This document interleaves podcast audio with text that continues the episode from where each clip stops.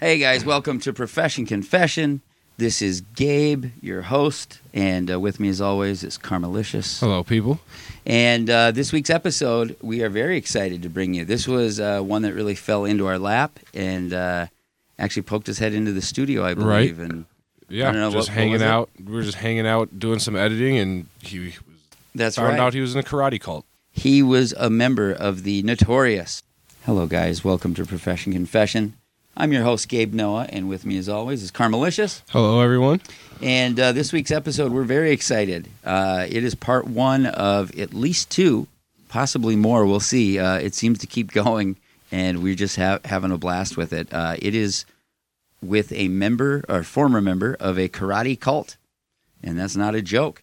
Um, he was a member of a uh, nationwide cult called uh, the Chungmu Kwan, and it was basically a guy who used karate schools as a front to sort of engage in mind control and um, heavy manipulation and violence and uh, sort of bilk all these uh, karate men uh, out of uh, thousands of dollars and uh, which added up to millions and millions of dollars uh, worldwide so uh, it is focused around the leader who's john c kim who uh, you'll hear just it's so cartoonishly funny this is not uh, i'm so happy that there doesn't seem to be any pedophilia yet um, which all cults it's like seems like just pedophilia is the whole thing so this is a, a very if there's a such thing as a light cult episode this is a fairly Right. light one The most likable cult you can have. yeah, yeah. I mean, we laughed our asses off, and I want to say about our guest too. Um, he's a normal guy. When you hear former cult member, uh, you just don't think of people who are like him. Uh, he's very uh, whatever successful today, and uh, has a good nature uh, approach to it. And as you listen to the podcast, you'll understand how he kind of found himself there. So. Um, listen to his podcast. It is called The Deceived Podcast, and where he talks about this stuff in great detail. So um, enjoy the episode. We love it. I want to shout out uh, Hangover Candle Company. Um, they've uh, sent us some candles. You'll see in our studio if you go to our social media or uh, our uh, what is it Patreon. and all that. You'll see pictures of our studio and all kinds of shit. Any new stuff up there? Uh, yeah, we have three new episodes that went up. We have the Republican lobbyist episode that went up there, the NFL running back John Crockett that went up there, as well as the That was a fun episode too. uh, what you call him? What do you do? Roadie for the Alice roadie in for Chains. Alice in Chains. Yep. Yeah, which is a fun episode as well. So, Yeah. and kind of something we're And- doing with the Patreon is if anyone wants to join it, first of all, if you give like five bucks, you get a free T-shirt anyway, or if, like yeah, if you we- sign if up, you for sign the up, yeah, you level. get a free T-shirt. And right now, the three episodes that are up there now are all the essentially the one edits to make sure we don't expose anybody, and then it's yeah. the full length. And so we're just looking to see what be- people like, what they don't like, and make Yeah. it a real episode. They're like episodes that we don't really know what to think. You know, like we like them. Y- This is what happens all the time. You have a lot of fun, and then certain episodes, you're just like, I don't know, wasn't that good? What? So we, you know, it was always my wish that I wish we could just put it to you guys, and you just vote. So it's sort of of a Patreon member thing. You're sort of uh, on the production staff, I guess, because if one of them is good enough and you say, "Fucking, that should be a regular release," let us know. So. Um, check that out. And then there's going to be a bunch of other stuff as well. And then, of course, um, we had some exciting news. Our uh, our main sponsor, Brady Mason, the realtor, um, is uh, officially out of prison. So he is busting out of the big house, and he is looking for your house. He is looking to sell houses. He's not worried about paying his debt to society. He wants to get you out of your mortgage debt, debt, and into a home that you can afford with mortgage rates so low. You're going to think it's a crime. Um, he used his time in the maximum security penitentiary not to think about the past. Brady Mason doesn't think about the past. He thinks about the future and he thinks about your future. Now, can your real estate agent say that? I don't think so. Can your real estate agent say that he's done what it took to survive? Oh, Brady Mason can. And it's not easy. Guys, it is it is not easy. So check out Brady Mason, um, Edina Realty. Tevin, do you- the uh, website. Uh, should be Brady Mason at AdinaRealty.com, I believe, or Brady.Mason at AdinaRealty.com.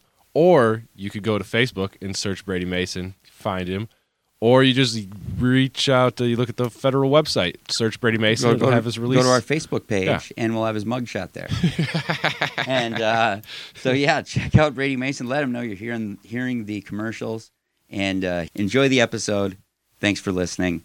Please share and Patreon and all that shit. Buy a T-shirt. Goodbye.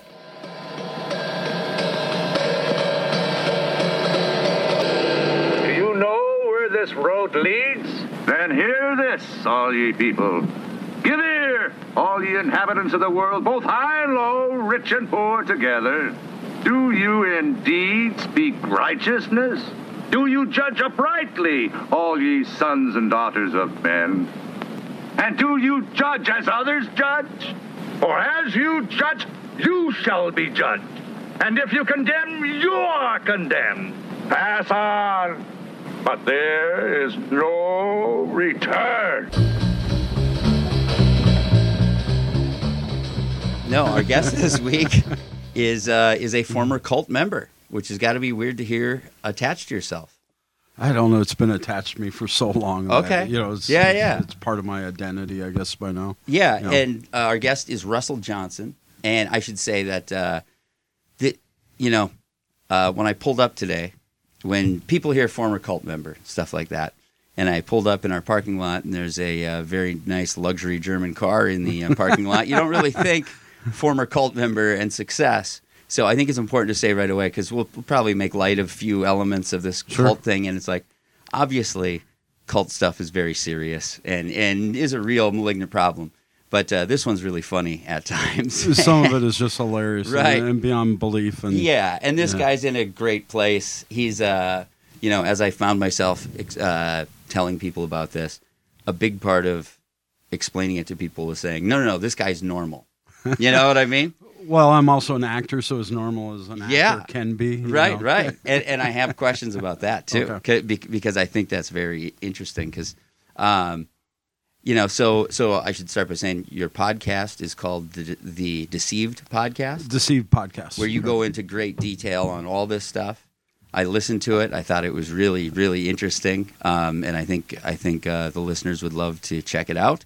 Um, so we won't go into like obviously that level detail. We'll be going, you know, but uh, but I have a feeling this will be a multi-part podcast. Just if I do say, I will note one thing about your podcast I liked, and uh, Tevin, I don't know if you got to listen to any of it. But, Nope. Okay, you know the uh, guy from A and E, uh, Bill Curtis. Yes. Right? The- the- uh, so he Investigative has a- reports. yeah, yeah. So he's on in my era. He's the he's like the A and E guy or something Correct. like that. Investigative reports, and then the guy who does your podcast. What's Charles his name? Hubble. Yes. So he has that same kind of voice, like a very official, whatever narrator voice, but he swears every once in a while, and it really like throws you because you hear that like uh, she lights up a room and she shit on the floor. Like it, like it's a very it takes you off guard and it's really funny, but. uh and, And that was my writing, because I'm like, you know, Was it? Yeah. What I did is I wrote a book first, okay, and then um, um, I was asked if I wanted to do it as a podcast by a live and social podcast network. okay, uh, Scott O'Malley, and so then um, well, it took like several months to go from first person uh, to second person uh, writing, and I worked with Charles and a team, and we worked on it for over a year to Yeah. get that right. So. is it out? Uh, there's still some parts that I'm about seventy percent, and it's been that way for a while, and because I feel like the story's not quite complete yet. There's- Yeah. there's something else to. So let's give a broad brush overview right now to start it off. So you joined. So the cult, first of all, is called, or so it was a karate school. Let you explain. it. Okay. Um, we're not. As you can tell, I'm not a real Um, host. when I was 16 years old, like uh, many 16 year olds do, I went to a martial arts school in a strip mall Mhm. to take martial arts lessons. And it was a front for a destructive cult called Chum Kwan. Chung Wu Kwan. Chung Okay. Kwan. Um, and there, they had a hidden agenda that I didn't know about, that others didn't know about. And had you had known their agenda to begin with, you never would have joined. Yeah, yeah. And- and that's Do a your big part pitch of from being the a- podcast. What uh, What do you say if they would have said this when you go in there? Yeah, yeah, if uh, there were certain things like uh, if they would have told me that uh, I would uh, believe in a uh, martial arts master with supernatural powers, uh, you know, I would It's like, never. Shit, would, that's why I'm here. yeah, yeah, exactly. And and I, you know, I think that's a really relevant. I think so. Again, just going through this, I, I went on a real roller coaster through the only the first two episodes of your podcast because I went from going, this is too ridiculous to be emotionally invested in, almost to being extremely emotionally invested by thinking about historical context, like even time. So uh, it was what year? it was 1980. 1980. This is pre Karate Kid, guys. And for people to understand, there was in the 70s, there was a real like martial arts craze, right? Mm-hmm. That and a a black belt held a almost mystical Yeah. aura around it. They already had that. yeah. And, and I mean, there were rumors about Bruce Lee with that stuff. Like, I mean, back in the day, it, it, they're just rumors, but this is pre internet era. And we weren't, you didn't know, you know, the Far East was the Far East. It was mystical and kind of magical kind of Well, shit. people used to anyway. think like ninjas could just like walk on water and all like that Yes. sort of stuff. They it can, had to, exactly. Yeah, and, Like and- and cut a it- bullet in half with a sword. Yeah, and- absolutely. And there was a, a, a TV program called Black Belt Theater, and so every night all these m- uh, black belt shows with mystical powers and everything were on, and then the TV show Kung Fu. Absolutely. And they call themselves master. Just Exactly. to start, like, as any guy, like, that's one of the first starts is call yourself, like, master, lord. And, and, you know, and, and that's the thing when you go into a martial arts school that there's already rank created. Yeah. You know, you, you have the master, the instructors. Sorry. Martial art. It's, it's recording Serious us. excited. That's probably Master Kim right there. Yeah, Uh, from from the grave. Yes, exactly. tapping into my phone. Furthermore, with that, I guess as I was thinking about it, you know, everyone loves to shit on cult people, right? Like, I mean, it's an easy thing to sh- like, what a soft head. Ah, you fell for that. How'd Yeah. you fall for that? But the more I thought of it, it's like the whole world is just a cult. L- Like, we just come into this. If you're a dad, you're a family, you indoctrinate your children to believe what you want them to believe. We're a social creature that relies on cues from other social creatures, right? Who are Exactly. here first. So your reality is just what everyone else tells Well, uh, you. in you a know, and, sense. and for this, there's literally like a cult for everybody. You know, Right. uh, and cults look for certain type of people and they suck them in. Um, but it's it's not just you know. For me, I was someone who was raised by a single mother, and I was knew looking it. for a, a male role model. yes. But uh, Chum Kwan had plenty of doctors and lawyers. Uh, they they gave honorary black belts to members of Congress and Really? yeah, and, and Huh. yeah, ev- even investigative reporters got some of uh, their honorary black belts. So Really? Yeah. what would they? Uh, so, how many schools did he have when you joined, or how long had they existed? um, they started in 1970s, uh, early 1970s, and I started in 1980. And around that time, they had schools in uh, California, Chicago, Minnesota, Boston. Um, Okay. Yeah, uh, and they were all over the country. Um, And there was one guy at the height of it. What was his name? uh, John C. Kim. John C. Kim. Yeah, Master John C. Kim. And yeah, tell the guests. Yeah, the people sort of his legend, I guess. Okay, so um, Master John C. Kim um, was said to be the eighth um, black belt and master, uh, eighth degree black belt master in Chumaquan, the eighth in a fifteen hundred year history, and um, he had supernatural powers. There were some that believed that he was actually the second coming of Christ Sure. uh, and that he pretty much that his powers were uh, om- omnipotent. Yeah, if- yep, if I'm omnipotent, pronoun- yes. yeah, and and he could pretty much do anything. He could transform himself into any person, any animal. That he could cure any disease. Uh, that they he, had a picture of him jumping off a eight-story building. Yes, the, Yeah. the the story of that is that um, uh, there was a eight story building and eleven story building that he did it twice. Okay. And this happened supposedly happened in Naperville, uh, Illinois, And of all the towns to Yeah, it's kind of unspectacular location for that, but yeah, yeah, well, that's where their compound was too. I see. Yeah, and uh, then yeah, he needed a slanted like the way they made it realistic is like, well, it, he did have to jump onto a hill. He had to like land onto a down. yeah, like slope. you skidded down the Yeah, the, yeah. the hill or something. you and- know, like yeah. I mean, it's he landed in a pool. yeah, yeah, and, and there was uh, uh, a lot of uh, people that actually believe that, and they actually still uh, have that uh, Really? posted on their website that he did that twice. Do you? So, how did they impart this legend? Like, because, you know, again, from the surface, it's so ridiculous, right? Yes, And I get how being a kid, like a 16 year old kid, too, looking for male role models, seeing all these strong ones, and, you know, how did they impart it, I guess? Um, you know, for me, that was a process beca- Okay. because you know I just didn't walk in and you know, the, like I Mm-hmm. said, there was no list that said that he could do all these things and I believe all these things. Sure. And so my first instructor, um, his name was Alex Gutierrez, and he was amazing. He uh, before he um, joined Chumaquan, he was actually trained by a master named Cam Ewan.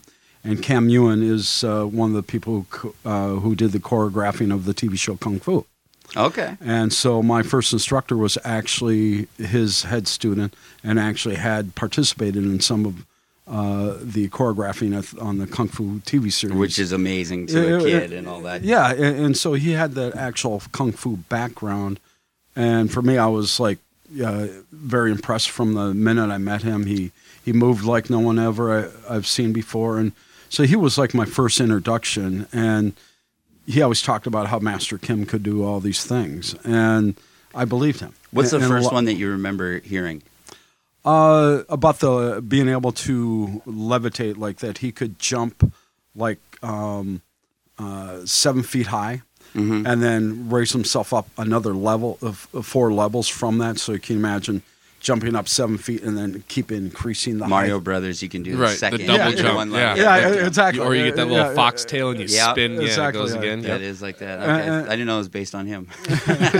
Everything was based Sure, on Mario. right, right. Yeah. Uh, Super Mario Co- and Cult. then, then there was the healing powers that he could uh, uh, uh, pretty much uh, heal anything uh, cancer aids everything and you know there there was a story about how um, one of the instructors was dying of some mysterious disease and that kim had went to the hospital and ordered all the instructors out of the room and he cured this instructor and then all of a sudden uh, the doctors come in and this guy's cured and like they're amazed and bewildered that he- Yeah. he, had done this. That's usually how it happens too. Is doctors walk in and they go, "He's cured." Right. Yeah, Yeah, yeah, yeah. yeah. And was it like a like when you see like the evangelical preachers and they put their hands on somebody and they like pass out type of thing, or was it more he just like? Did you ever watch him cure somebody?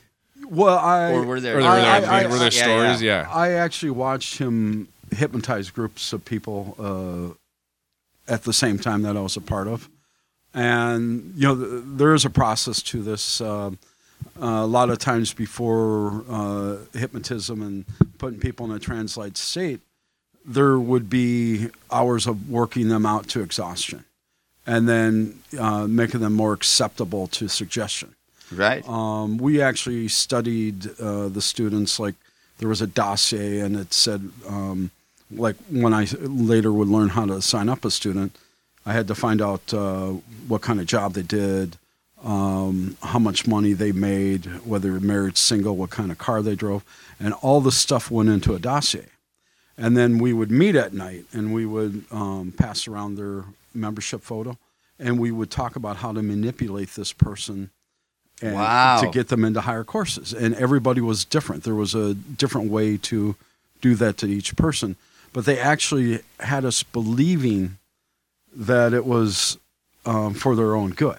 sure. Yeah, and- and, sure. uh, the- we got to help this person. Exactly. The Yeah. the ends justifies the means Yeah. was was part of uh, the what they and they called it true right and correct. Uh, uh, ends justifies the means. How did you get the info from the people? Like, did you just ask directly, you know, or did you ferret Um, it out? What what would happen is the um, the instructor that was training me how to do this, he called it sideways conversation.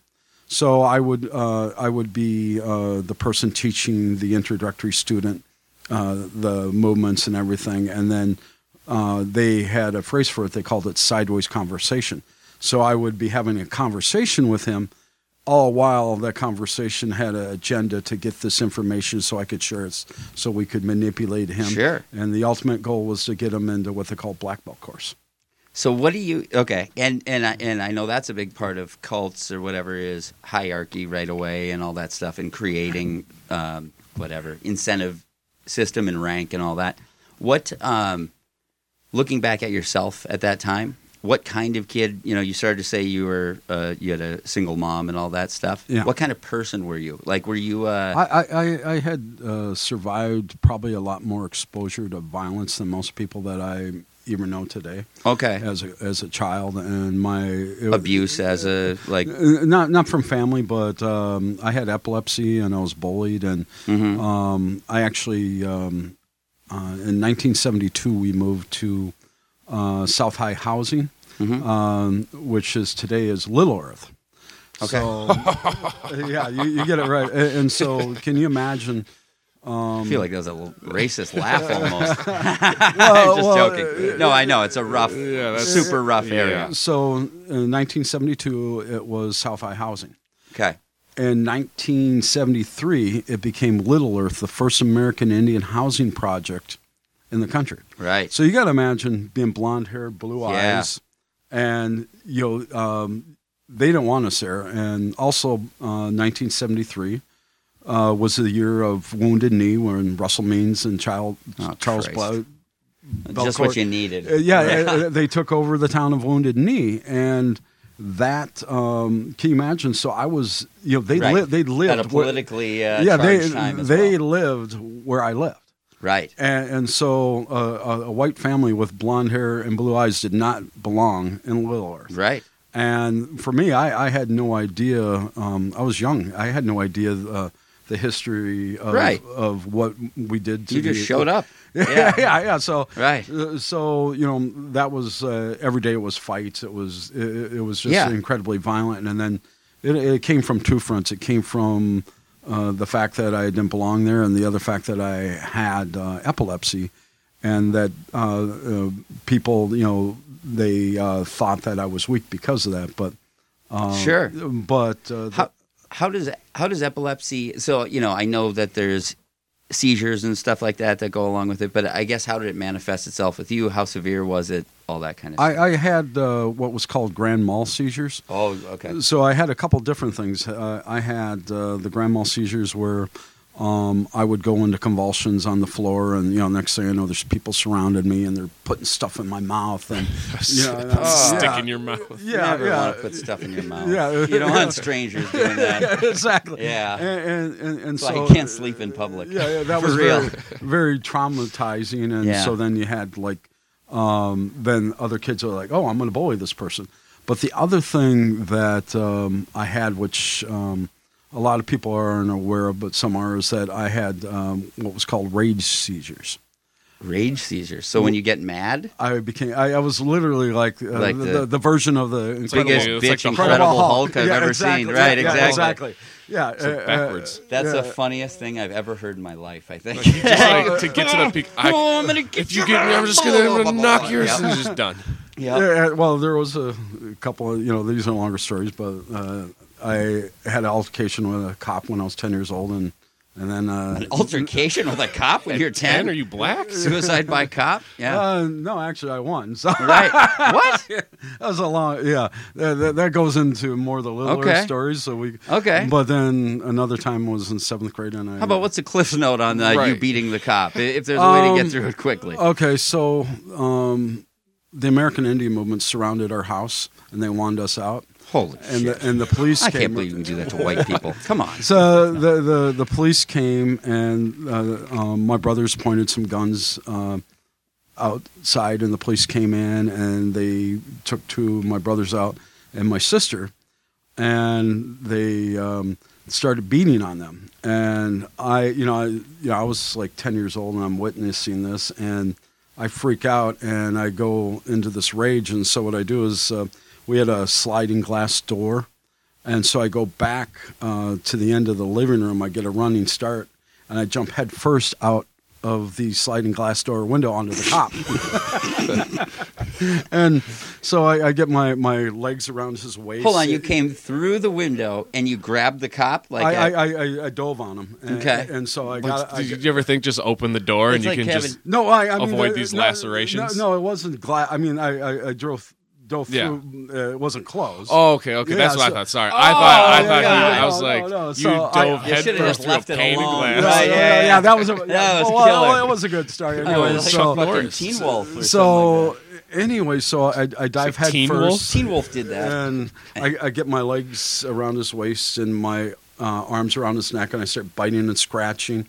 And then you know the, all this is going on, and then I can I, you know the, I can hear laughter in the background, and uh, and it was all, all the uh, uh, Native Americans laughing at what they were seeing because this cop was just yelling and screaming, and and then they had to pull me off, and then. Um, uh, afterwards, my mom loved to tell the story because uh, the cop came up to her and, and he uh, took his hand and he said, Do you have a son about this big? And she goes, Yes. And he goes, Look what he did to my lip. God damn. So uh, and, and So, by uh, the way, it'd be terrifying to have someone like like fighting you and then they go into a seizure. It's like I think he's fixing to eat me or something like that. But uh, anyway, so yeah. so that's my child. Yeah. Yeah. it'd give you a, a- where yeah. was your dad? Just because I'm wondering, so I think other people are going to Um, my leave his white family in a goddamn native ghetto. my um, dad uh, left my mom when I was three. yep. She was 30 years old, and he moved to the country and had a hobby farm with his next family and kind of abandoned us down there. And you know, If you don't mind me saying, no piece of shit. But I'm sorry if Uh, No, that's no, a truth. I- but I- yeah, yeah, yeah, it's- Yeah. yeah, uh, I wouldn't do that for. I mean, a woman would have to be 21 and beautiful. But, Right. you know, so yeah. if it's a sunny Yeah, place, I'm yeah, moving right. from Minnesota, maybe like Florida. So you imagine my mom, you know, at, at uh, 33 years old, she's left with eight kids. and Yeah. There's not a lot of options of where you go to live. Yeah, and, and and more telling is it really does shape or set the stage for how you could uh, get in that situation. and Yeah, kinda- and well, you know what? The important uh, part of this time in my life is I learned to fight back. Mhm. And um, a lot of times I question, okay, why did this happen to me? Why did I experience all this violence and everything that happened in my life? And later on, I started to feel that it was pre- pre- to prepare me for uh, the ultimate fight that I'd have years later. okay, so so are you a are you religious now? Would you say or It- spiritual? Uh, I'd say spiritual. I, I believe that there's a higher power, but I don't believe anybody's got it right. You know, I- Okay, I, sure. I, I, I just I've, I've studied cults. I've met so many people with so many different beliefs, and the fact that this person can be wrong and they know the right way, and this other guy, is, Yeah. you know, No, for sure. How about just as far as your psyche goes and like okay, I think there's a, a big thing with I think I I have a podcast and I'm pursuing stand up comedy all the time. Like of course I think I'm special, right? And and it's very easy to create like these myths around yourself like like you know that was there to prepare me for this in the future. Yeah. Is that is that common in cult followers or is it less com- like I mean I can see it going both ways. I can see cult people not thinking they're special. Oh, I, I, I- I in no way think I'm special. I think Oh, you I'm don't? A, no, I I think I'm a survivalist. I, Well, I you mean, know, I, I, uh, to to say that there's a force that is preparing you for something in the future I- is a little bit Oh, okay. you know, Well, I, I do believe that things do happen for a reason. Sure. And that, you know, we might not understand.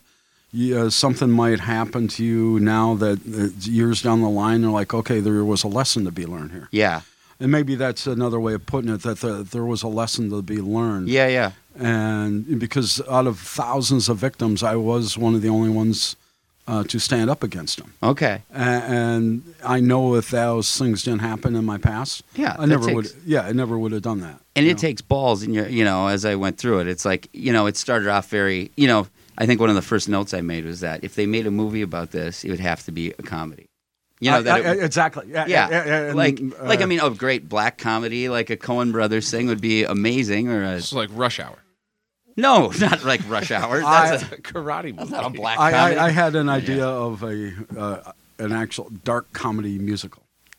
Sure, Because that's, a, I- that's an be- actor, be- and you're saying the be- musical yeah, part. yeah. I can't. Yeah, because I co-sign want to. I want to singing and dancing. right. John C. Kim.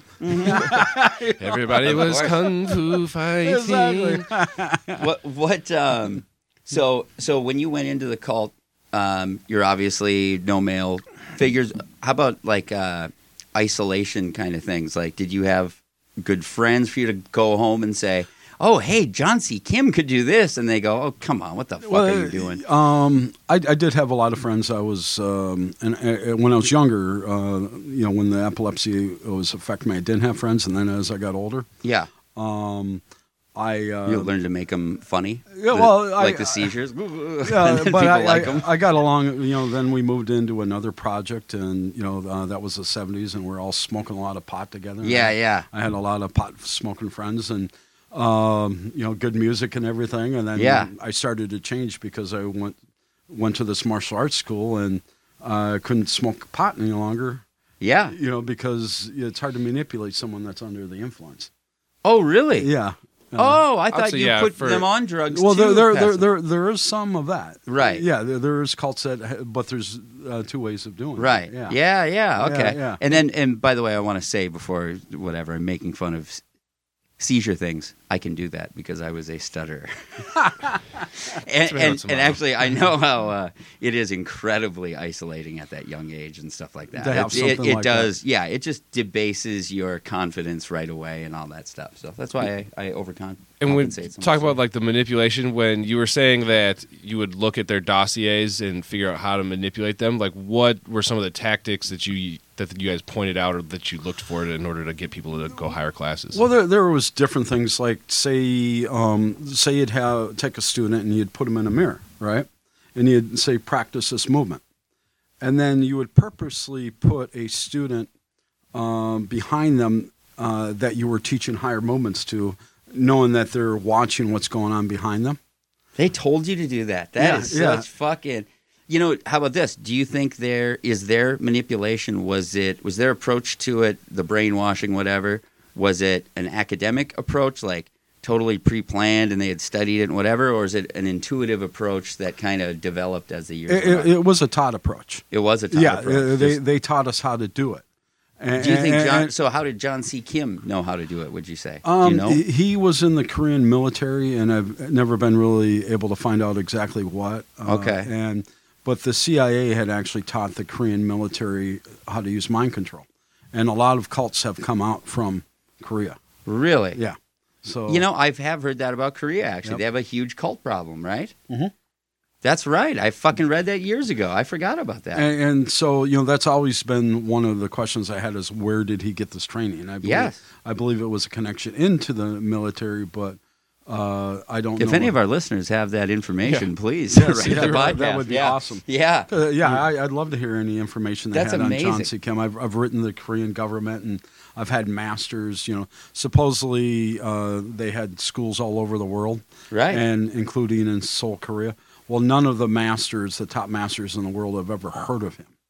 okay. I was. That was my next question: Yeah. Is was he actually good at karate? Like, was he? Did we is see him there fight? Any word on that? Yeah. Well, y- there there was there was a lot of debate, and there still is between the former members of whether he had any actually skill or not.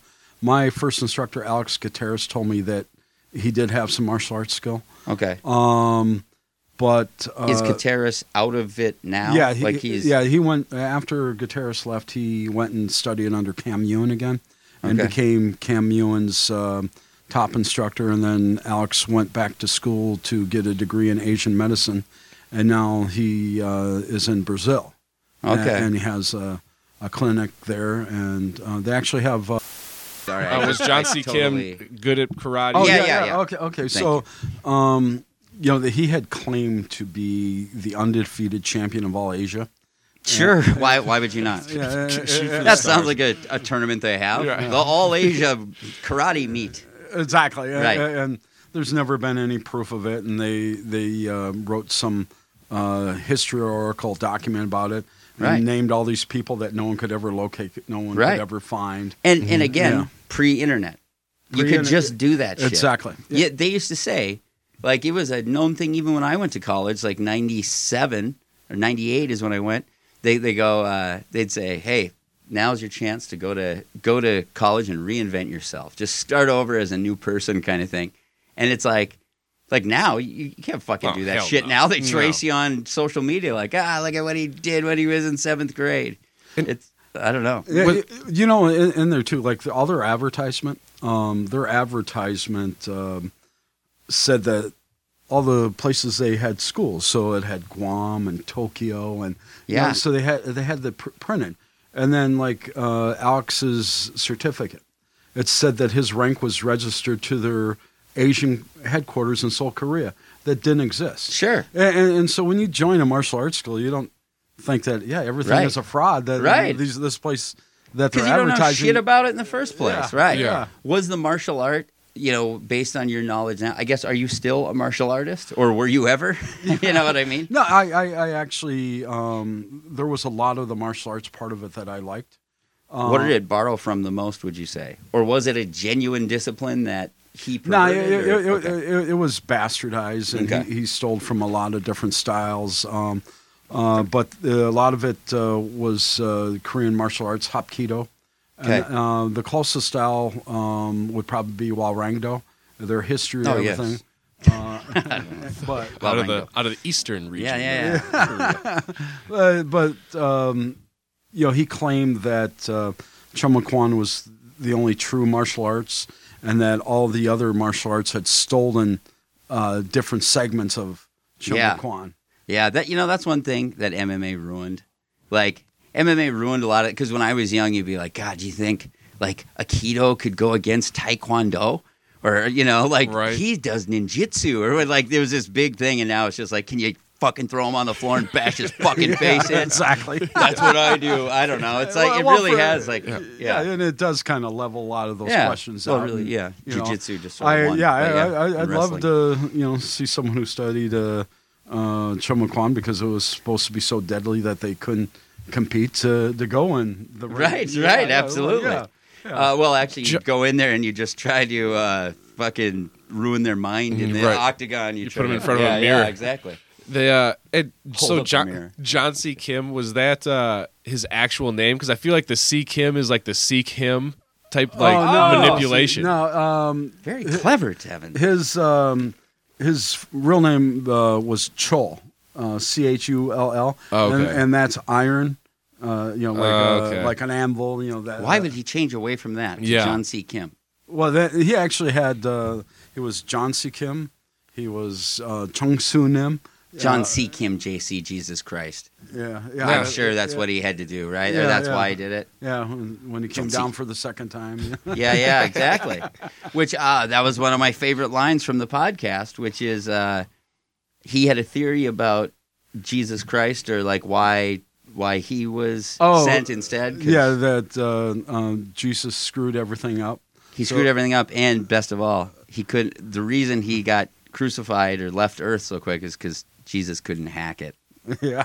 That's Like that was his, yeah, So he, He came. just- So he came down here to straighten everything out. yeah. So John C. Kim had to go clean up descended Jesus. from the heavens. Right, Just exactly. annoyed like this Yeah. guy Right. Jesus over here who had one job. He couldn't fucking hack it. He pussied out. He went with crucifixion. No, no. This this isn't a story that uh, I had heard Mm-hmm. uh, when I was a student, but it came from the Chicago area. Yeah. and there was a lot of people who believed it. Right. And there, there's a lot of people that still to this day will um, uh, truly believe that they saw him do supernatural feats and Yeah. th- that he was some type of supernatural being. And the schools are still around today. They are. Uh, Okay. they, they have changed quite a bit, and I'd rather not t- uh, mention their name right now. Okay, but so so Yeah. there is a threat. Are you are you afraid of them? Would you say? No, No. um, you know, I, um, I, I, I think that uh, as far as like what happened, um, uh, we the people who did spo- speak out forced the change. Mm-hmm. Uh, you know, I, I, I don't think they're as dangerous as they they once were, but Sure. they're They still have I- something to protect financially. yeah, and but I, I still get reports and stuff on, but you know, I, I live my life for who I am. Yeah. A- and you know, uh, I the way I look is like, okay, if you don't uh, like me, get out of my path. You're blocking the way of Sure. someone who will. Sure. You know, so if you Are don't you- like me, fuck you. So, yeah, yeah, yeah. So absolutely. there's That's still a an great theory. active there's still an active cult Would you say? Or, w- yeah, Um, y- you know, I and I, we can edit out anything that you're not comfortable Right, with. well, but uh, you know, we got to ask. they're, that. they're they're still active, and there's still people in that organization that believe in him. wow. So Okay. could we try to infiltrate that? Be great Patreon content. Tevin, I think the chocolate unicorn could do it, maybe, but I don't know. It's uh, the guy was actually pretty racist too, right? Oh yeah, yeah, yeah. So um, Damn it. I'm out. That's what I was getting. Yeah, oh, sorry. oh, you- 'cause you wanted to talk. Um, I liked his thing for uh, for black people. It said they were well done, well done ones. well done ones. Yes. There we go. So so there Ah, there well there, done, there Mark. was uh, like when we signed up students. Um, um, the first day of the month, um, we had to make sure that a male or uh, even a child, a male child, was signed up before a woman, and they called it uh, making sure their first was covered, and they believe that. Um, uh, if you signed up a woman on the first day of the month, that bad luck. yeah, would- that is bad luck. yeah. Oh. uh, yeah. yeah, Exactly. It's yeah. universal. Right, right. So, so- and, and that went to a lot of his uh, uh, beliefs about women, and you know his defense uh, uh, during the trial was actually trying to strike a lot of uh, that testimony down about his negative attitude towards women. But then there there was labels for other people. Um, blacks again were well down ones. Mm-hmm. Um, That's not they- racist to yeah, say. yeah, Actually, yeah. I like being able to have an Well, epithet. Uh, the- Yeah, The, the, the story from the book "Hurting the Mo" was that um, um, Kim uh, said that uh, God first created uh, when He first created man. That sure, you burnt them. Well, first He created white, and Sure. Uh. white wasn't uh, good, and then He created black, but black wasn't so Too much. Uh, yeah, and Yeah, The, on the, yellow. the next time He created uh, Korean, it was done just right. Korean. Sure. sure. Guess that works on the What? colors. Yeah, yeah. Yeah, It makes sense color wise. So- Yeah. so then you know at that time um, there really wasn't a lot of black higher belts you know uh, they got to about um, you know uh, first uh, degree and then they disappeared Okay. uh, and and a lot of that had to do with his uh, views i think and I say, which is ironic because he wanted to be a black belt. That's yeah. right. Like, could've yeah it, been a yellow belt would yeah. be the highest then. They should have a Well, you know, caramel uh, belt. right. if you start. Yeah, a- and so that was one of the things that you know I'm like, okay, I'm going into this martial arts school to learn confidence and self discipline and everything, and you know I'm coming out with phobias and Sure. you know superstitions like you couldn't say four, you had to say three plus one because That's that was right. an unlucky number, you know, and then you're labeling people, you know, um, gays were Liberace types, Liberace types is just Uh, great. Ju- Yeah. Jewish was hook noses Yeah. you know, a- and, I and won't joke about that one. yeah, yeah, uh, As a uh, Jew lover, I can't do that one. But yeah, yeah. no. I get mistaken for that all the time. Like uh, when I lived in Studio City, people walk up and go, "Lachem, lachem," and I go like, "I don't know what you're talking," and then they'd be like dumbfounded that I wasn't Jewish. Anyway, um, what what? Uh, how did the school present themselves? What are now looking back? What were early red flags?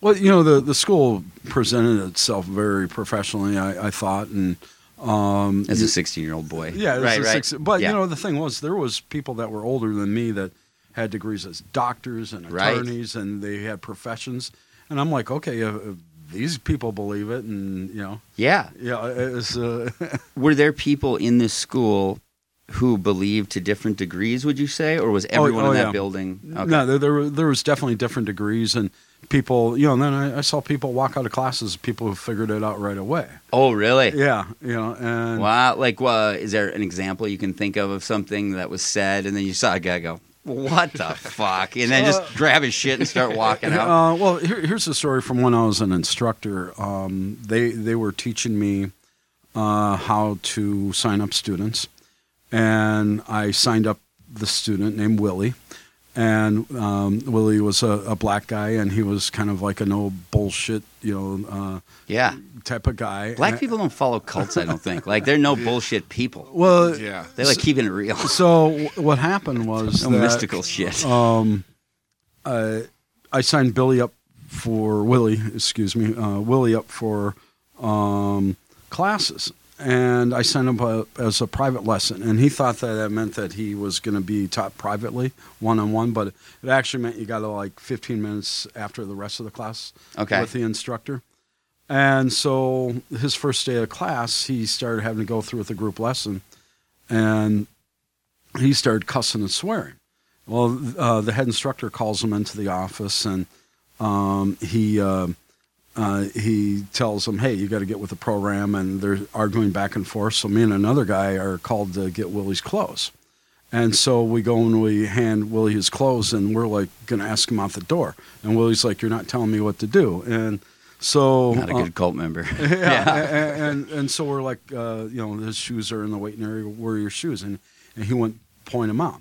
And um, the instructor is like, get him out of here. So me and this other guy uh, grab Willie by the arms, and Willie jumps to the floor. I mean, we didn't touch touch him, but he starts yelling that we broke his leg. And if I awesome. so it, it- That's Way to stick it to the man. Willie. yeah, yeah, Yeah. So it- you making know, us look bad out here, Willie. So if but if I broke his leg, I tell you, and that's Yeah. not what happened. And Right.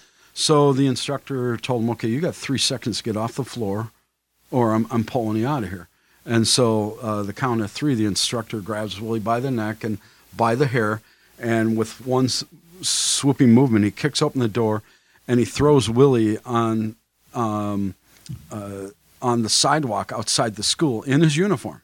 So you got to imagine this is Lake and Lindale, where Yeah. the SA is, and here- Oh, Really? yeah. I actually reserve that bathroom every day from 9:45 to 10 a.m. Anyway, yeah. So so, anyways, you got to imagine here's uh, here's this guy, and he's um, he's it's like the start of an crawl- action movie to see the guy thrown out of the door and his whatever. So he's crying and Gee. everything on the sidewalk. Next, you know, there's uh, s- people surrounding the building, rescue squads out there, and then, you know, um, I'm called to the office, and me and the other guy are told hand him, uh, tell the police when they come.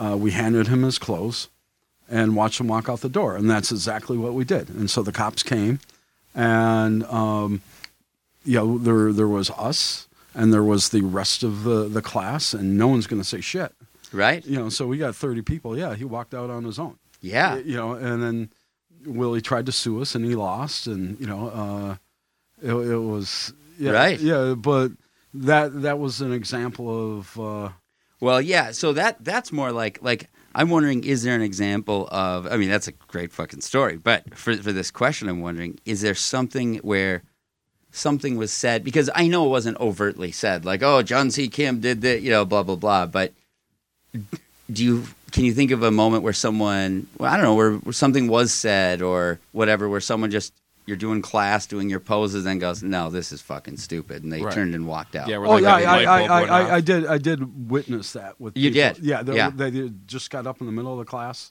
Can you think of an example where like something was said and then they like heard that and went, "No, You know, I, I, I saw it about three times, but I Yeah. I, I can't, Can't think remember of like the- yeah, uh, but um, did it shake you when that happened?" it made me what i worried is that i would for some reason leave That they it became such a part of my identity Yeah. and like one uh, one time during my training uh, and this went on for several months is that uh, they were conditioning me to respond and uh, the instructor would be having me do these forms for like an hour and a half and at the same time he's like hitting me with a, a bamboo A cane or whatever. Um, yeah a- and While so- you're filling out forms, Uh, well, not not forms. Uh, it's performing. doing Yeah, forms. doing, like, okay. perform, yeah. Form. doing It's like forms You're and like stuff. doing paperwork Yeah, and they're no, whacking you in and, the and- back. and he's telling me to give up and to quit now, and to hand in my door, my belt at the door, and to walk out.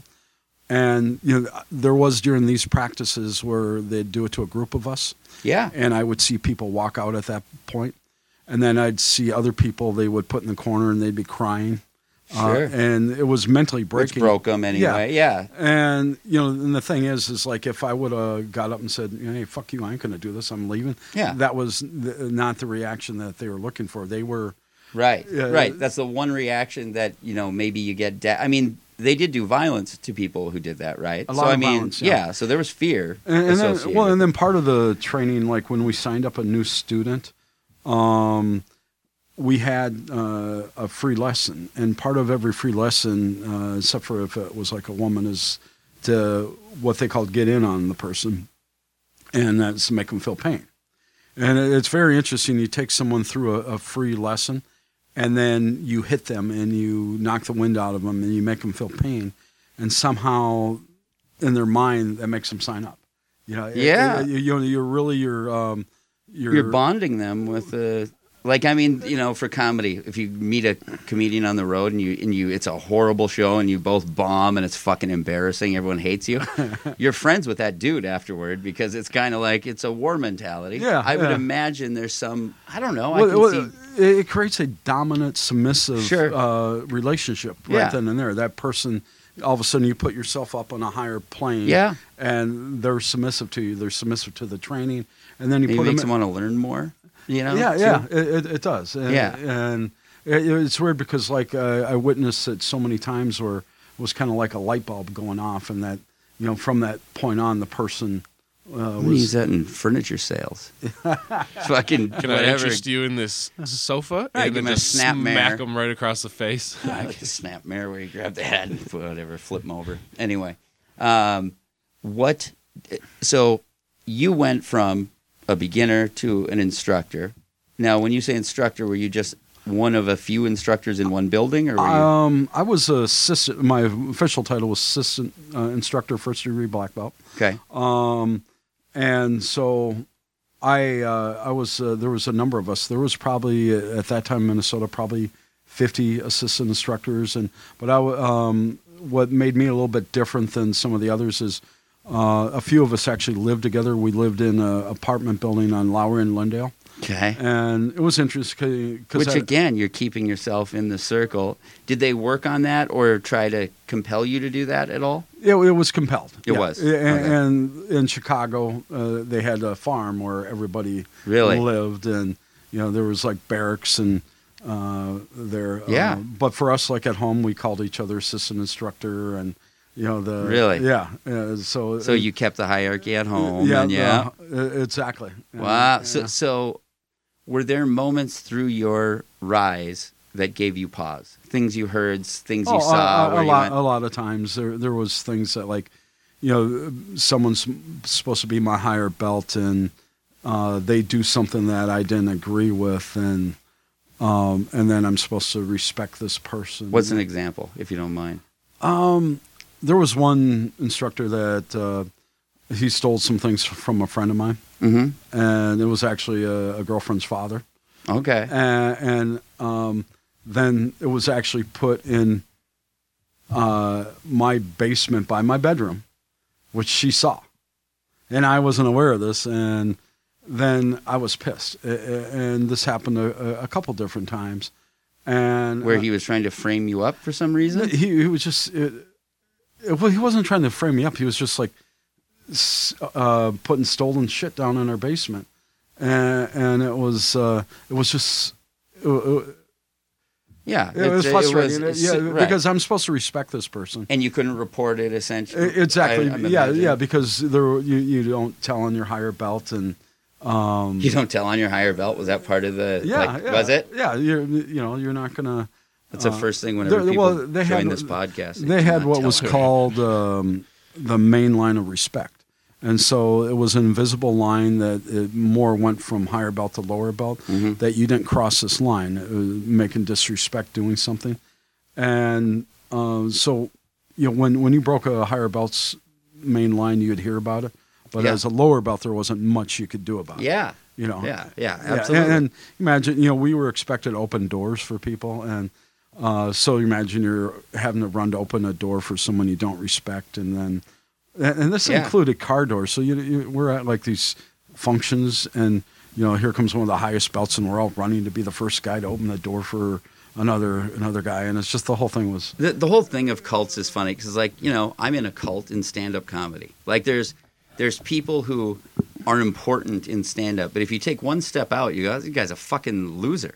Like, I mean, myself or whatever. like, people might go like, "Oh, he's g- whatever." It just it only matters to your little group of people, right? Yeah.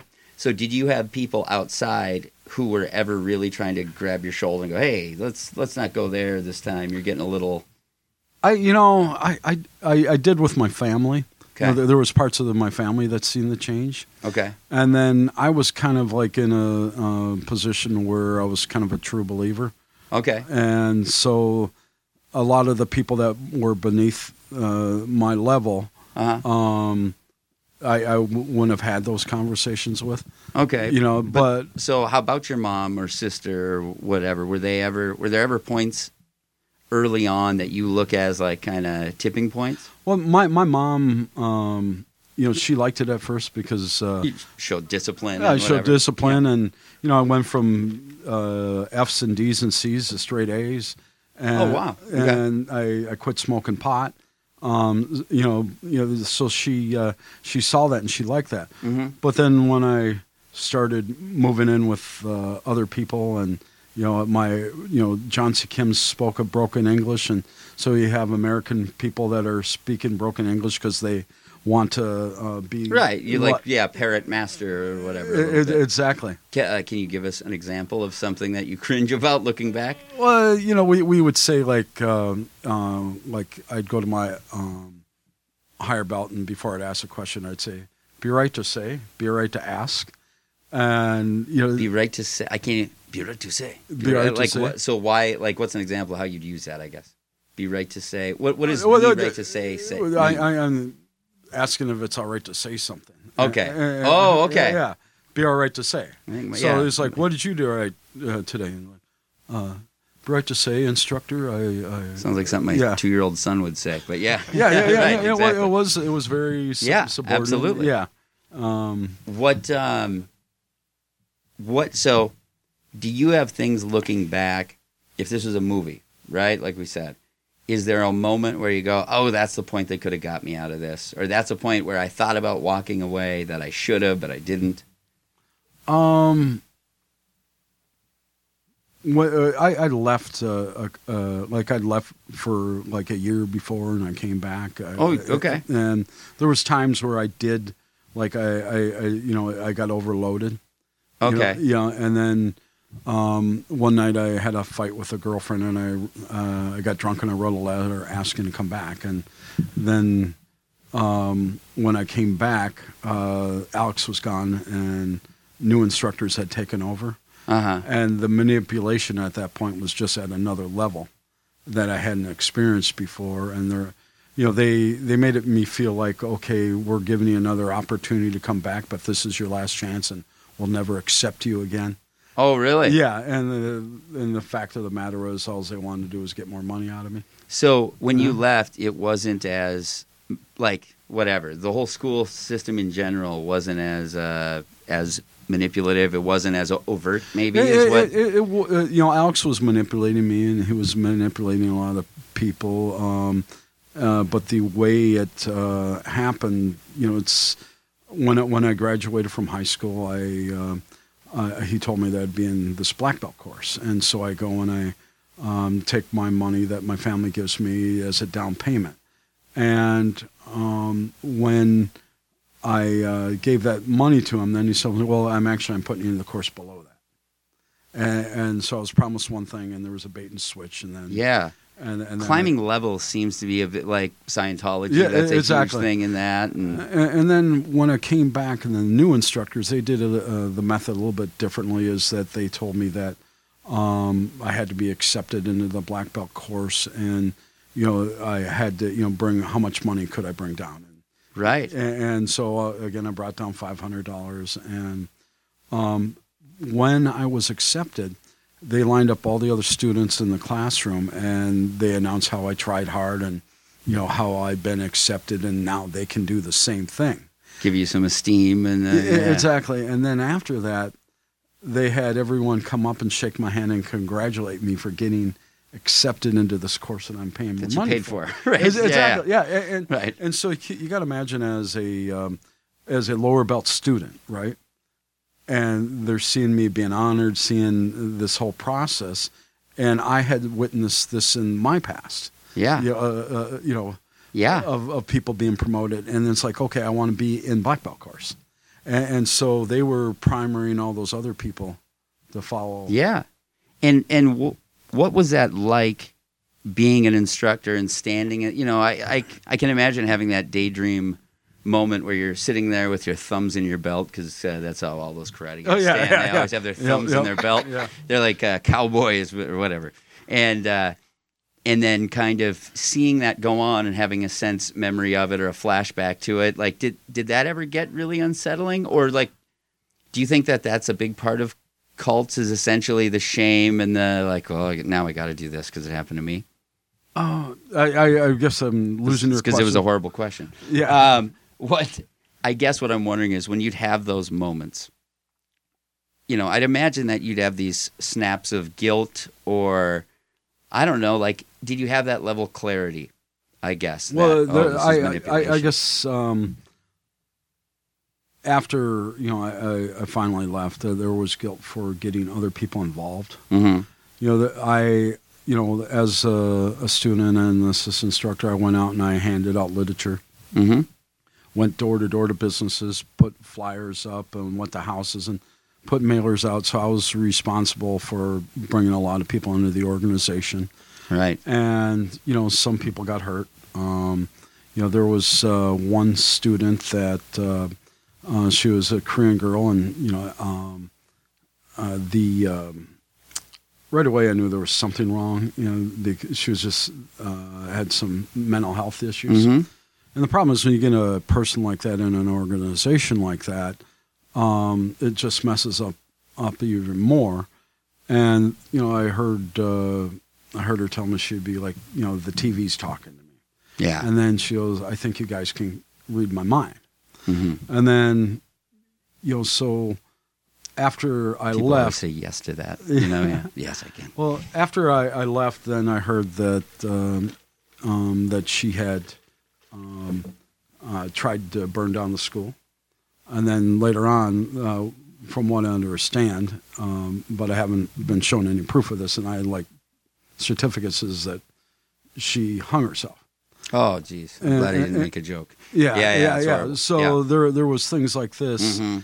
that happened to people, and then you know you go, Ugh, yeah. you go into this, and then um, as students, when we're giving them money, we're told that it's going to be returned to us uh, tenfold. Ten sure. You know that Yeah. everything we invest in Chumaquan is going to come back to us, and then so you have families that um, you know are borrowing money because you know they think that. Uh, you know, Sure. this is going to be their life, and then It's- it leads to divorces and financial problems, and Yeah. you know, uh, which is totally unlike my master podcasting class, which uh, starts this Wednesday, which costs five hundred dollars to start with, but you get it back twenty fold and uh, Mm-hmm. nothing. Else. Only if you're accepted. though. Only Well, if you're accepted. You have to No have a- women. you have to give them a, At least not on the a- first a of the gold list. historical document that they attended this class. well, I'm the greatest listener of all time Mm-hmm. Yeah, too. yeah, I yeah. could- yeah, I can hear you Exactly. from yeah. Uh, I was Master thinking- Noah. He's the first guy. Master Noah's the first guy who ever said, "Don't even think about it." Yeah.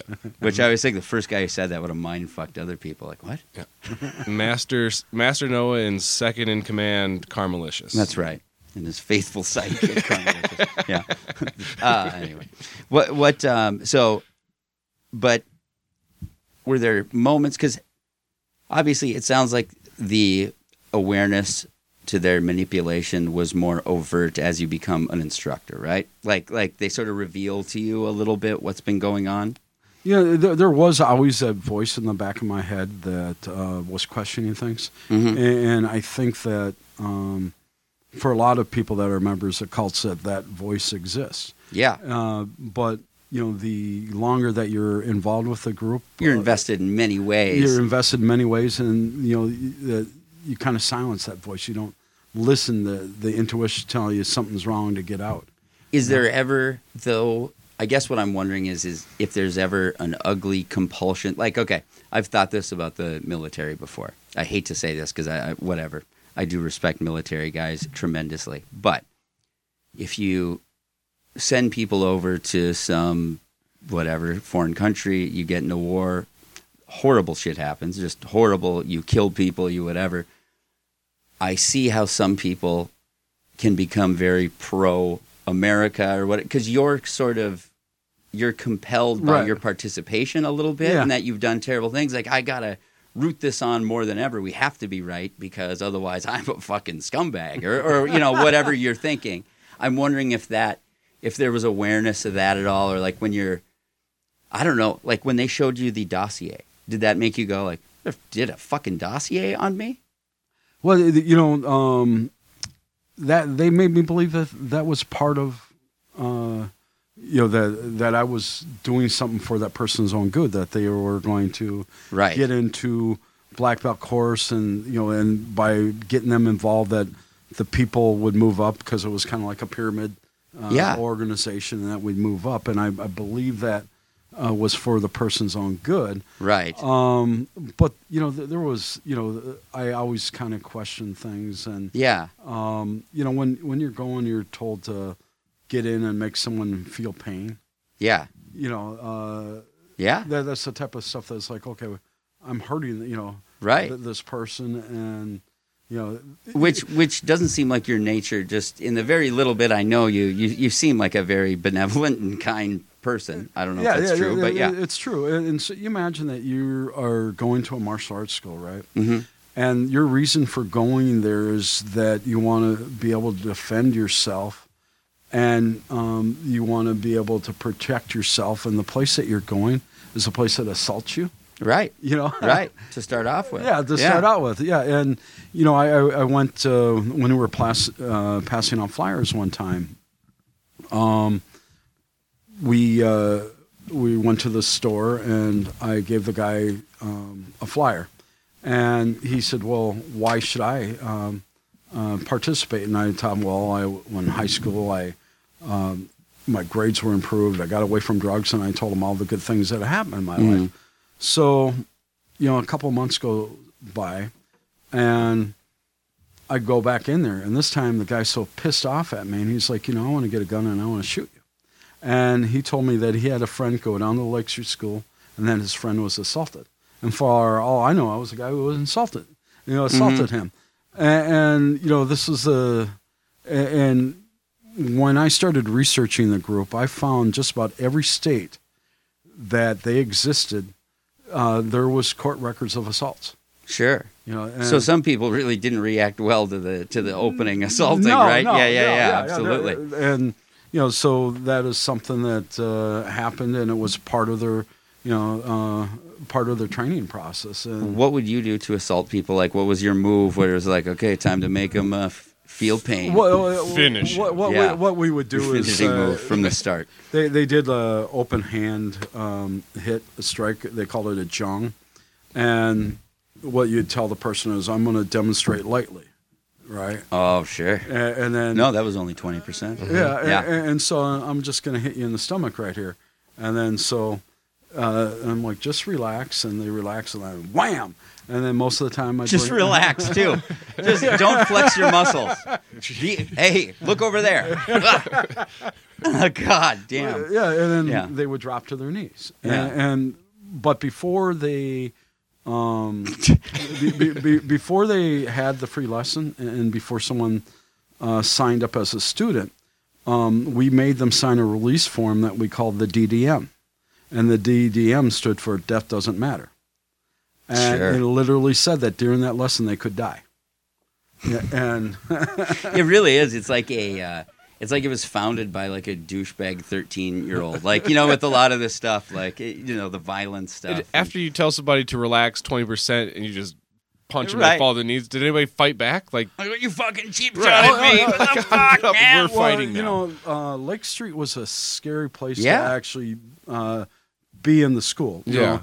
most of the time it was me and uh, like the head instructor, but then sometimes like on the weekend it would be like me. Mm-hmm. You know, and then you know one time I I had someone coming in challenge me, and what we were trained to do is uh, that time you know the, uh, there wasn't cell phones, so it was a quarter. So we were supposed to give them a quarter, send them across the street to uh, SA, and tell them to call an ambulance and come back. and uh, you know, I'm gonna use that. Yeah, I'm yeah, using that going yeah, forward. Even though I'll give him a quarter, like, what the fuck is this for? guys? and you know, and the thing is, is like if if they come back, you better be damn sure willing to protect better that have locked school. the door. Did you ever? That's what I was gonna say. Did you ever uh, put up the gone to lunch thing or Yeah. whatever? no. No, be back tomorrow. But, but there there was you know that was a place where assaults happened on Lake Street and you know and then people would come in to challenge the instructors and Yeah. How many people were in the school or like at a you know I don't know like how big were the classes? Were there always a an army of twenty guys there? Yeah, what's the kind of, or- student to yeah. teacher ratio? Well, there there would, there would usually be um, you'd have your head instructor, you'd have an instructor, and then a, a few assistant instructors. Mhm. You know, and then you, you know, everything's by rank. And then Sure. once you get to your fourth belt, then you're uh, have black on your uniform, and you know s- so. Um, a lot of the students also helped out as teaching. You Sure. Oh. know, so average class, twenty to thirty people. Okay, it was a, so it was a vi- like uh, what was the overall overall membership? Would you say? Um, there was five schools when I left. Okay, and I would say in or overall here, I guess, like in Minneapolis. for instance. Minneapolis, I would guesstimate probably 100 students per school. Oh, you Yeah. guys rolled deep. Oh yeah, there- Absolutely. There, there was a lot of money rolling into the yeah. schools. Yeah, and yeah. and and I we should say, you know, I I have not even said because if you notice, this is one of the rare cult podcasts where we're not talking about sex yet. oh, yeah. so money was really the motivation of this one more, It was. right? That, yeah. that's It- correct. And Right. other than like the exploitation of people coming into this karate class and now paying for all this, was there any other like illegal stuff going on behind the scenes? There wasn't any like drug ring or no, there anything there, like there that? was no drug ring that I No. was uh, aware of, but there was a lot of stuff happening in Chicago, and you know, according to the news reports and the newspapers, that you know the federal government and the local uh, law enforcement had them under surveillance. okay. Yeah, and there was there was a lot of more uh, financial ma- manipulation. Okay. Yeah. Yeah. That and that's ultimately how they took him down, which we'll get to. But yeah, that was Yeah. a he was an Al Capone uh, whatever thing, like tax evasion stuff, and and uh, to the okay. So you had hundred students there. Let's uh, let's say the what were the classes like in terms of violence, just to set that stage for the control too. Like, I mean, were they very Th- uh, th- like like is it opposing karate? You know, where you do you know, a lot of the poses. uh, So, so fir- first of all, um, when we sparred, it wasn't like really sparring. It was like because I couldn't get in on my higher belt. okay, Uh, so there was a lot of guys that you said to take a beating, kind of. yeah. Well, there was a lot of like I like say someone came in the school, and my higher belt was there, and he'd demonstrate on me, and he'd like beat beat the shit out of me while I'm just standing there and demonstrating this movements. And there was a lot of like more violence on instructor to lower belt instructor. Okay, once you're in, Yeah, that's where uh, you're uh, really Yeah, and then um, when- if a student was getting out of line, you know, um, uh, there there wasn't like just right out smack them. No, Sure. stuff like that did happen in Chicago, yeah. but Minnesota was uh, We're nicer people. yeah, well, Yeah, yeah, exactly. yeah, So Minnesota wasn't that way, but you know there there was definitely people that got injured, and uh, I have friends that uh, have like they'd get a blow to the ear and have a eardrum blowout, and you know. Wow. What's So- the worst beating you ever saw in the place, or was there ever something where you went like, "Jesus, stop," you know? I, I, I would probably think it was that night with uh, on Lake Street when that you know that was such a surreal moment. Uh, when he threw the guy out, you he- mean? yeah, yeah, and the the other uh, instructor I was with, he quit the next day, and I never saw him again. Yeah, that was Really? He yeah. quit the next day. Yeah, because it bothered him so much that what happened, and Sure. and for me it was always like, okay, they're going to see I'm loyal, and you know, Yeah. th- this is another loyalty test, and you know, and So, so of the 100 students, how many of them were are now like you know? I assume that people move through you know the ranks and kind of leave at different times and all that. Are there people who went to that school for four or five years or whatever and don't even know that it was a cult? Uh, a lot of them deny it. You know, uh, Okay. Yeah, they deny that it was ever a cult, and they're all like, "Oh, I got uh, these great things out of it, and you know, I appreciate my time there and everything." And you know, um, the problem like a is, cult member. uh, yeah, well, they they don't understand about how sick, uh, twisted individual that John C. Kim was. Right. You know that he, you know, he was he was a monster. He was a a psychopath, and you know, I have no problem saying these things. Yeah. I mean, the records speak for Oh, it themselves. I'll say, well, it Definitely makes it speaks easy to- that he's dead too. He's not Yeah. Yeah. Yeah. yeah. Well, oh, you know, No. no, he will rise from the yeah, dead. yeah, uh, if you- yeah, if you yeah, actually yeah, believe in it. yeah, Well, he did die and come back once before, so Oh, I see. Yeah. I It guess he happened again. could He's do on it his again. third term. Right. You know, he um, he taught that he could Mm-hmm. cure anything, and um, you know, so any disease or anything. And he lived till 82, which is a good age. I mean, average Mm-hmm. Average, life, but yeah. average life age is 79. Is it 79? Asian, don't Asians live longer? Yeah, well, it's got to be longer for he, them. he claimed that he was uh, going to live to 150. Okay, and but he died of coronary heart disease, which is a disease that takes decades. So this this is a man who was teaching people how to be healthy and that Yeah. he, he could cure them of any disease.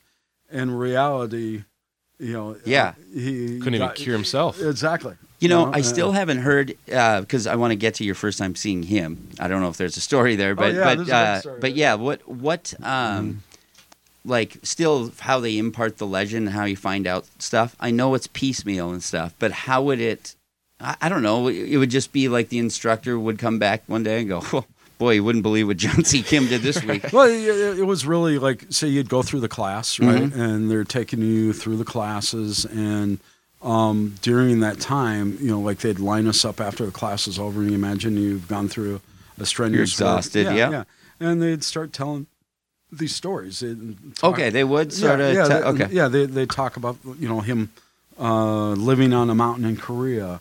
You know, in a cave, and you know, and they, they were ridiculous stories. can you but- tell the one about how he escaped uh, captivity with the North Koreans? Oh, okay. That's a great so one.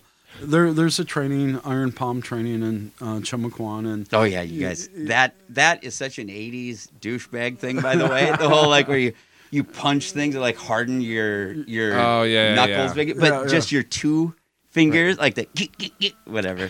so, so they had they had what was it like a board with Uh, duct tape and newspaper around it, and they oh, oh like punching that. and, and so what happened is you'd break the the knuckles, Mm-hmm. and um, You with it- calcify. they calcify, and they get like uh, ball peen hammers, right? And so they talked about how during the uh, the Korean War that John C. Kim got captured by the North Koreans, and that they were marching him, and all of a sudden, you know, he uh, back knuckles both of them in their helmet, and that uh, his uh, His Yeah, knuckles his calcified knuckles. broke Yeah. through the helmet, a- and and killed him. crushed his skull. Nice. Crush Awesome yourself. backhand. Yeah, yeah. with two knuckles. Yep. yep. The double. Yeah, the uh, double. Yeah. Yeah. Yeah, yeah, you know, yeah, and then there was other stories that were like completely ridiculous. Like there, um, one of my favorites was Pine Solly. Oh yeah. Yeah, so so um, he comes to Korea from from Korea, and he doesn't speak English, and um, he can't read it, and um, he sends this instructor to the store every day to give him a bottle of Pine Solly, which he thinks is a soda, right? So for two weeks, he, Or he- he- thought it was water. I think is what I Uh, read. It was like even more ridiculous. yeah, Because uh, of smell or whatever. Yeah. And so he, he's drinking Pine Sol for two weeks, and all of a sudden he starts getting a little bit of a tummy ache. Uh, and, and so there, and He's like sending his assistant out. Uh, Buy me more uh, p- polinzer. And then they bring it back. And then his stomach was so super developed because he's so strong. He didn't even realize he's drinking pine salt. Yeah, uh, yeah, and, and it was like one of the stories was like, okay, you couldn't taste it, you couldn't smell it, Right. you know, and, it was like, and Or what's the, point? texture, right? yeah, yeah, the- well, then the It's whole just more superhero yeah, shit. the whole point was that his internal stomach conti- constitution was, was so strong that yeah, yeah. What did this guy look like? Like, Um, was, he, is he like a dainty uh, Asian at the man? end it's ridiculous we'll save that but yeah at that point what did you Well, when when I met him, um, uh, you know, I, growing up in the projects and everything, that that was really like a red flag when I first met him because when I first met him, first thing was he um, uh, he was in an Adidas jumpsuit, you know, the the, the jumpsuit from the the eighties and the blue Muammar jumpsuit, Gaddafi. yeah yeah and, and then he um, he had snakeskin boots on, right? with the jumpsuit. with the Yeah. jumpsuit, right? And, and then and then he That's had actually he had cool, but- permed hair, right? And, and so, you know, I, I I have a mom and six sisters, and I'm going, that dude's hair is perm. Yeah. You know, so you got to imagine. I, I'm imagining. that's a bitch's haircut Yeah, yeah, yeah, yeah, that's a yeah, bitch's yeah, haircut i don't know yeah yeah yeah, exactly And I- I'm going, that point. Mm-hmm. okay, this is the greatest martial arts Mm. master ever lived, who's more feared than anybody. And I got this vision of him in a a, a beauty shop in curlers in- Sure. in a chair. Yeah. Although you got to say, it could have gone the other way where you go, of course he's tough. Look how he walks around. Yeah, he's uh, going uh, to fight all day. And then so he had a gold chain on, and you know then he had a diamond gold ring on, and I'm like, you know, the only thing this dude is missing is the gold tooth. you Right. know? Sure, he looks like a pimp. Fucking pimp, whatever, Yeah, karate uh, pimp. Yeah. uh, So you know that night, I you know it was like one of the things that because I'm like, okay. I- So he was actually deflating for you, would you say? uh, Yeah, Like, I it- it mean, was was. it a Uh, big uh, build up for you? it was a it was a letdown at that point, you know, because then I started questioning things, and then I'm looking at all these other instructors in the rooms, and they got perms and they got mustaches, and they What? and, and they're they're they're s- talking like him, and you know, and things are starting Did to. they do click. that after he visited? Are you saying? They did that all the way during that time. So but- it's all like having the veil torn off your eyes, kind of. yeah, like, exactly, Jesus, yeah. All these men have permanence. what? What? Um, oh my God, that's crazy. what? For him arriving, was there big fanfare that you guys had to do? Was it a big like? Were you nervous? Kind well, of. the, the the night that uh, I met him, um, I got this phone call and I got told that I uh, had to go over to this house in Crystal, and uh, the places the instructors lived were called by by the city. So uh, you know, I well, I lived on Lowry. It was Lowry Mm-hmm. Avenue, so they called our place Lowry, and Crystal was called Crystal. So I was told to go over there, but it was Did the it- dojo own those ho- homes? they they rented them most they rented yeah them. most right. of them Renters. yeah. Right. Well, most most of us were pretty poor. I mean, Yeah.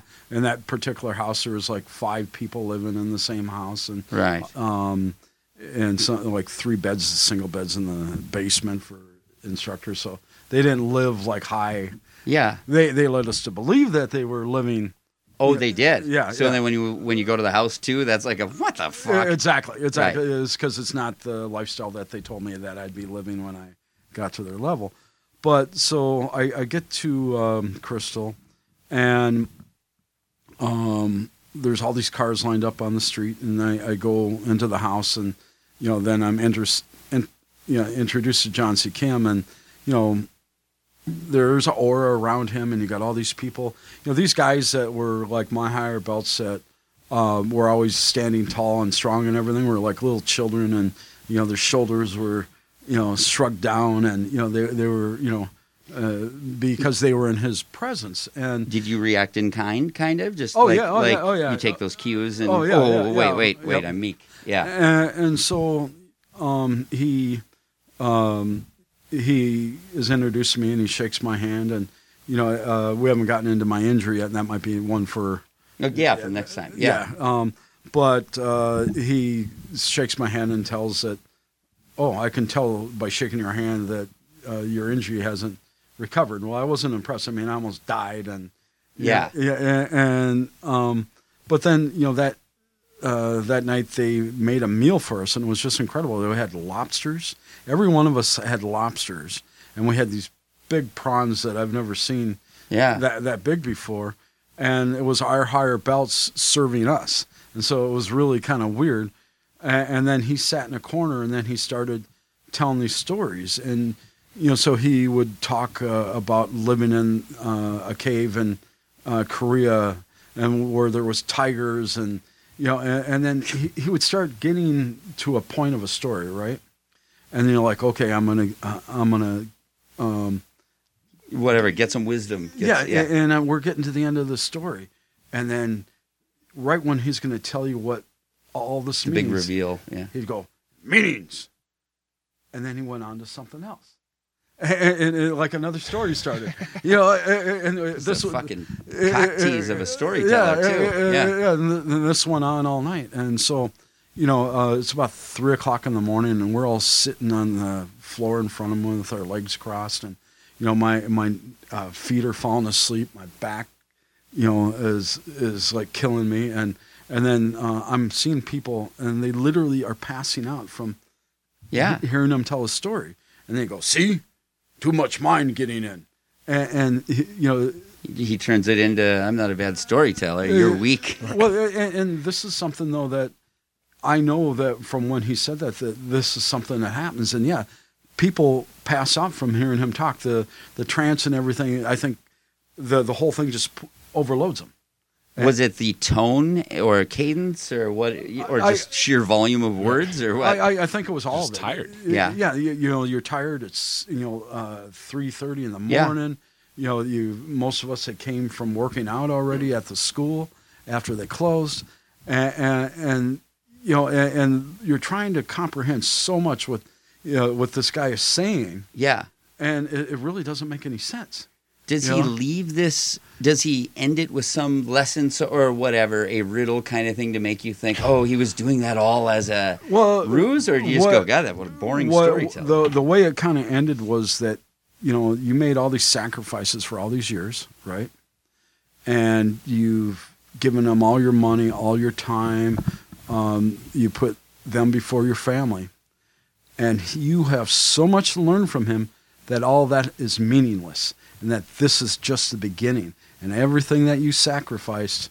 that was all just to get here, Yes, and this Yeah. Ah. is still the beginning, and then then they could start all over. right? Yeah. So, so you know, you'd like to interview him or like talk like how much work is it being like? Do you think he put a s- like tremendous amount of work into it? Did he memorize you guys your dossiers so he could appear more mystical? I, or- I, I, I- I believe he did, and I believe that he taught that to those instructors. okay, You know, that these are the lessons that he taught how to do this.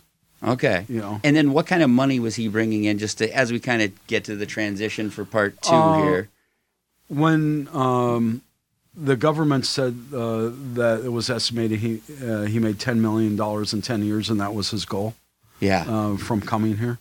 And you know, he he had uh, 10 milli. he, he had a compound in um, Naperville, another one uh, in Tomball, Texas, and uh, another home in La Jolla, and um, Wow. and then uh, there was uh, stories of like him, uh, you know, buying himself fur coats and you know the diamond rings and Gator uh, boots Right. with a tracksuit. yeah, Yeah. yeah, yeah, I and- would- Um, eh, I'd have been like, "Hey, man, like it's cool that you have all this fun stuff, but we're living in three twin beds here in a basement. Like, you can't upgrade the crystal home. You can't upgrade my house. Like, And every cult does that. I mean, Mm. Yeah. look at religious stuff now, like preachers with the fucking Lamborghinis. Like everyone's seen, or a lot of people have seen the YouTube video of the preacher who had a Lamborghini, I think. And then, oh no, I haven't seen that one. oh, he's being inve- like it's uh, whatever investigators like asking him like you know why, and he's like, well, it's uh, well, you know I Oh, don't and even they- remember the punchline, but Where it it's was probably just, like, oh, God's will, Yeah. or like God wants me to have this. Yeah, Lamborghini yeah. type God of wants thing. him to have Yeah. a private jet. God, That's- yeah. uh, yeah.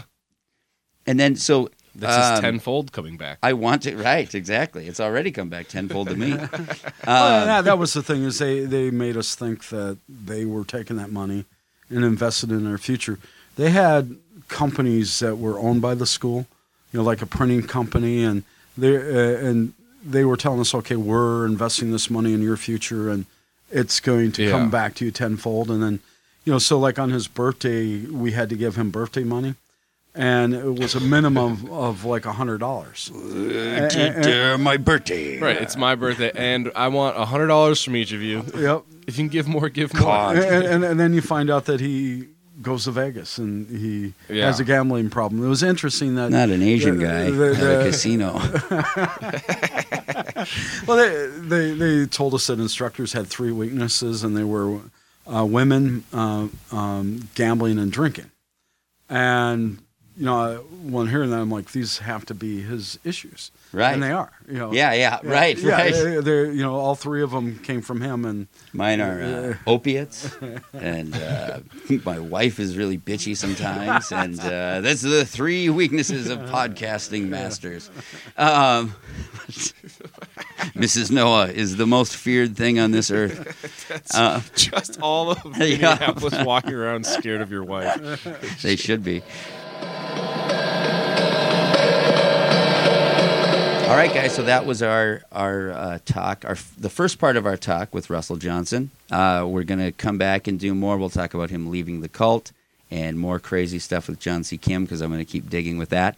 If you want more detail, check out his podcast, the Deceived podcast. Deceive podcast, so you can tell it's deceived because it has the yin yang symbol. That's right. But, but you can also go to deceivepodcast.com. That's right. And, and there's a lot of information and documentation. Yeah, way more details. He has all the documents. If you want to read up on this yourself, I know I'm going to keep going now. I like to try to stay a little bit uh, in the dark, but now it's too fascinating. So it's literally a Pandora's box of information and things yeah, that- yeah, we're going to hear about how he heals women by putting his fingers in their uh, vaginas, maybe, uh, which is real.